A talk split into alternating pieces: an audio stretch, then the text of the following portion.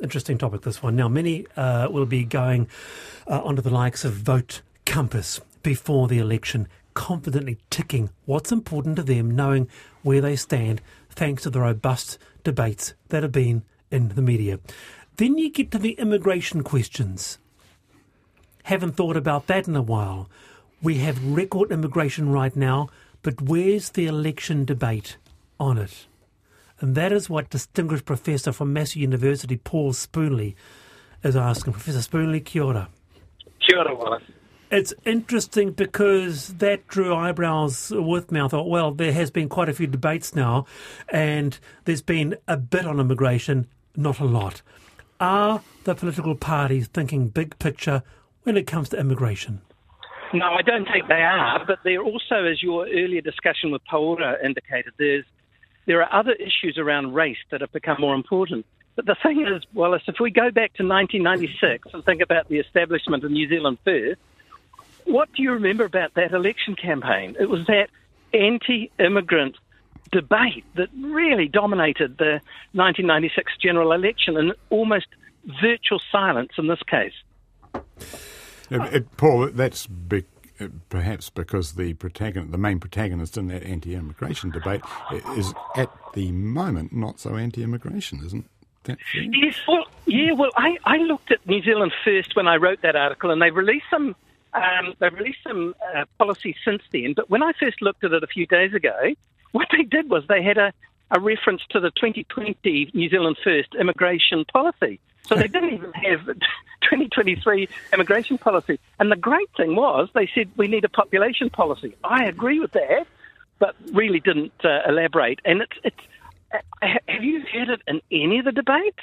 I, I, I can't think of anything.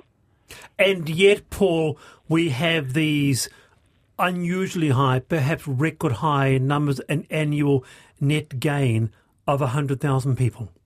Yeah, and it's extraordinary, Wallace. I mean, I've looked back to a decade ago, 2013. We had 36,000 arrivals and we had a net gain of 13,000. This year, 208,000 arrivals and a net gain knocking on 100,000. You'd, you'd, you'd think with the size of it, all the sort of implications that the, uh, the Productivity Commission raised last year about the infrastructural deficit, the over reliance on migrant workers, the, the lack of public policy statements and engagement, you'd think you'd think that given those numbers, it would be a concern, but apparently not. Um, Kia ora, Paul. It's Ruth here. I really welcomed your um, article, and one of the quotes where you said long term population strategy is required, and it absolutely yes. is. I see it every day in my work, my line of work, where um, there just doesn't seem to be any cultural competence um, with with, a, with sections of the community uh, where they need justice responses, but police, courts, um, support services aren't there to support them or aren't there to understand their cultures, let alone help them through our process. And I can see how we need that population strategy for obviously wider than justice, right? Like no one. I think you're right. There's no eyes on the ball. No, no, no, there aren't. I like the idea of cultural competence, Ruth. I think that's a great one.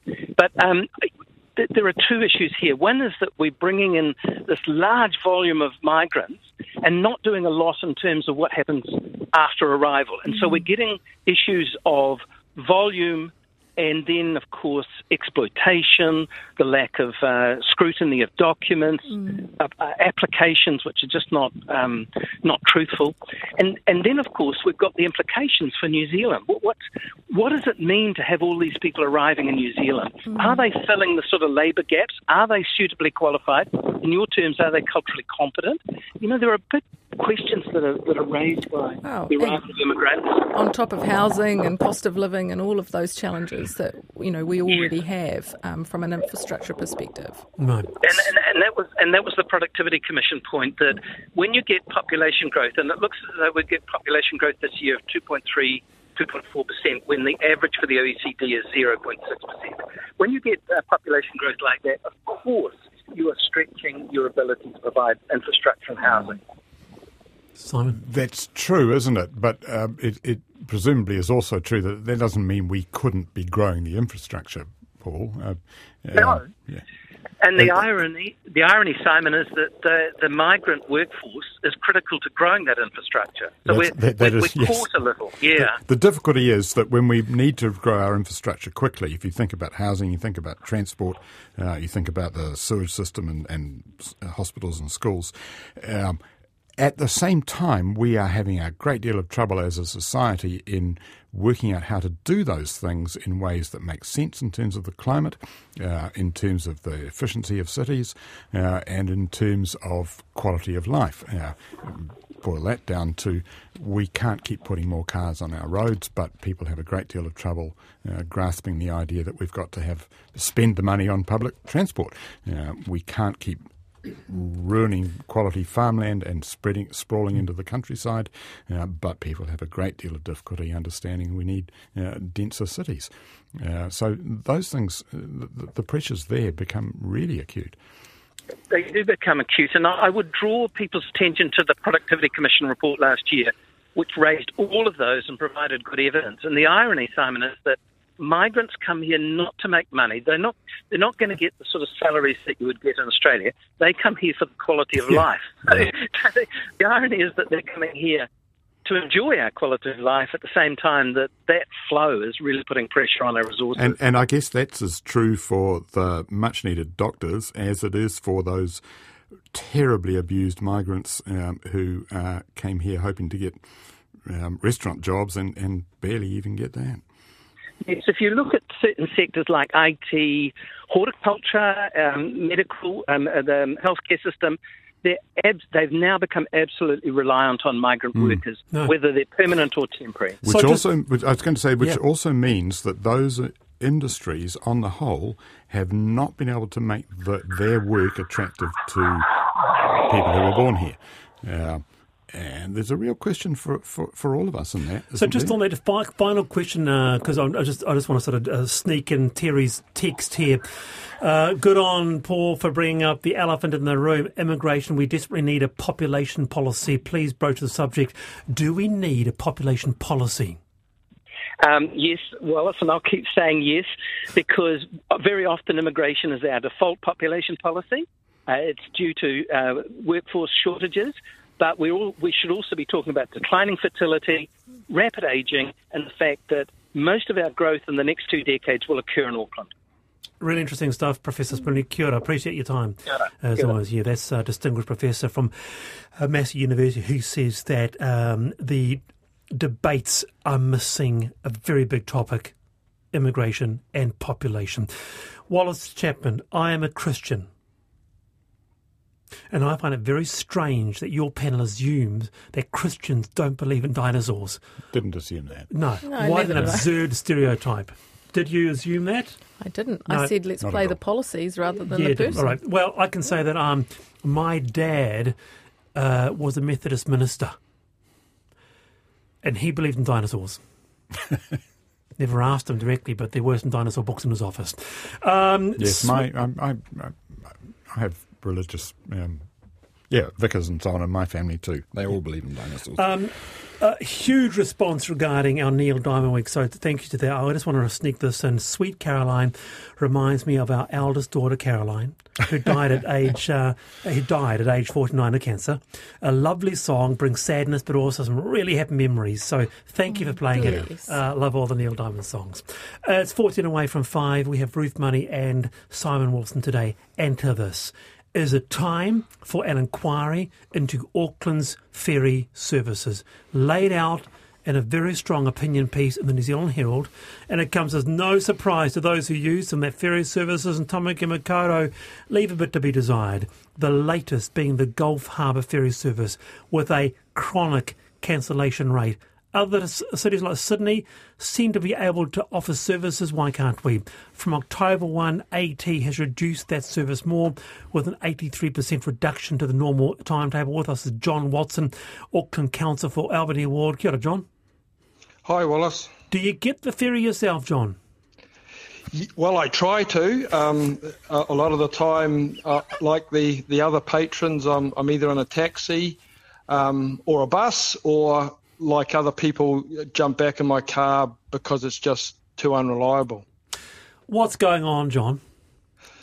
Well, it's probably been going on for a long time now. Pro- probably the last two years, uh, you know, since November 21, things have kind of really deteriorated. Some runs more than others, and some runs, to be fair, are largely unaffected. But ones like the Gulf Harbour run that you uh, quoted, its um, uh, cancellation rate was up over 50%, and then starting from last week, they're effectively running 16% of their their normal timetable. So that that's really decimated what was once you know a very successful and very thriving uh, ferry service that the community really appreciated. In fact, quite a number of the people out the end of Whangaproa bought out this way because of that ferry service. Well, let's. I mean, uh, Ruth, you're at the coalface, so to speak. You rely on the ferries. Does this square with your experiences? You're speaking my language, John. Um, so, Waiheke resident, uh, you, I feel your pain. The problem that we have is that we can't get on the bus or the car as an option. We miss our medical appointments, we miss our school, our exam. It's an absolute debacle, and I totally support any calls for a review. Um, but more importantly, a transformation so that these damn things actually start working again. And yeah, I, I agree absolutely, Ruth. Uh, each each run has its own challenges. I guess all of them come down to reliability, but particularly in the case of somewhere like Waiheke, it's it's even more important that, that you have a service that, that you can rely on that does turn up, um, because people don't have any other choice. But even with people who do have other choices, the choices just don't stack up. So, for instance, from from Whangaproa, um, trying to get down in a bus or a car, there's absolutely no comparison between the you know the 50 minutes straight down to Auckland t- downtown on the ferry. So, yeah, absolutely. John, it's Simon Wilson here. Um, I, I, know that the ferries um, are part of public transport, which is the controlled by Auckland Transport, and I also know ferries are exempt from some of the rules around public transport, courtesy of the government regulations. But you're the Auckland Council's chair of the Transport and Infrastructure Committee. Do you feel that you and your committee have some responsibility in this? Yes, we do, Simon. And since um, since last year, and certainly since February of this year, when the concerns really took off right around the region. The the committee has been pretty relentless in trying to a find out what's happening, what why there are these issues, and b hoping for some sort of change. In fact, more than hoping for some change, trying to bring about change in some of these runs that have been particularly hard hit.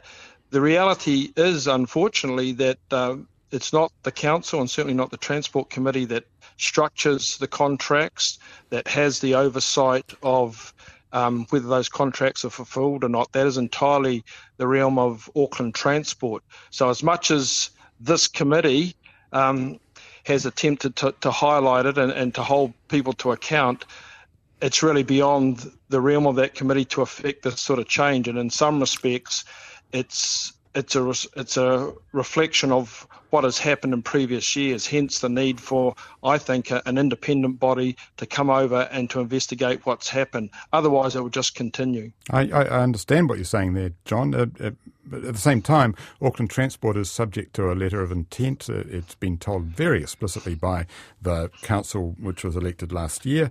Um, led by the Mayor Wayne Brown, um, that uh, Auckland Transport has to become much more responsive to uh, Aucklanders' needs. Um, you've had a year in which um, you've watched this happening. Um, uh, some Aucklanders might say that there should have been more progress on this by now.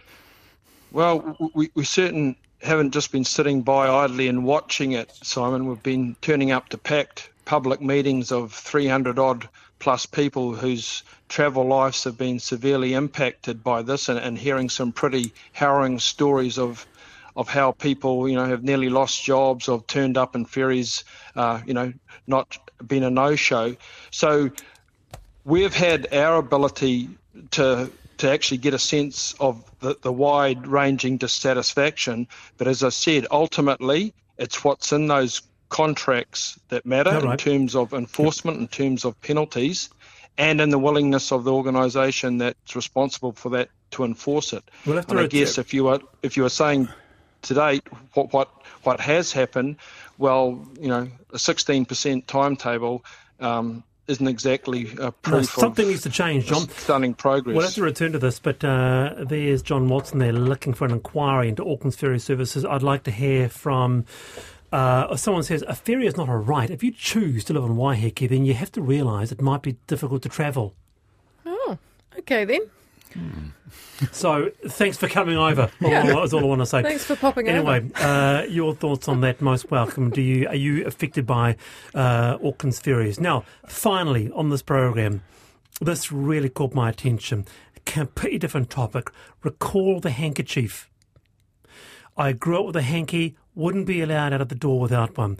The hanky was your trusty sidekick. You always had a handkerchief. Were handkerchiefs or tissues? Which is better for our health and the planet? Was a topic in the conversation and says that such a simple square of cloth has a really complex history. With us is Mark Patrick Taylor, the Chief Environmental Scientist uh, at EPA Victoria uh, and honorary professor at Macquarie University.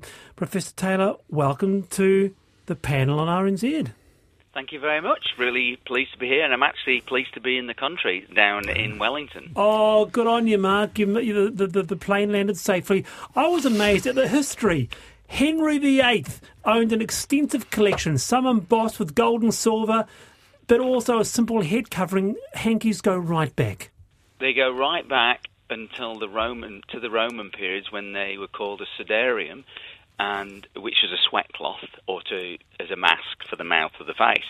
And I'll be honest with you, I didn't really know the full history of this until I embarked on this journey, uh, which I wrote with my colleague, who's actually also uh, a New Zealander, uh, Hester Joyce, who's at La Trobe University. But the, the history of the handkerchief is fascinating. Like you, I grew up with a handkerchief stuffed in my pocket. I used to go down to the beach on the east coast of Yorkshire, where I lived in Britain, and I'd see the old guys there with a knotted handkerchief on their head to protect their balding head Oh. from the from the very unhot rays of the sun in Yorkshire. So they've got multiple uses, but they have a long history.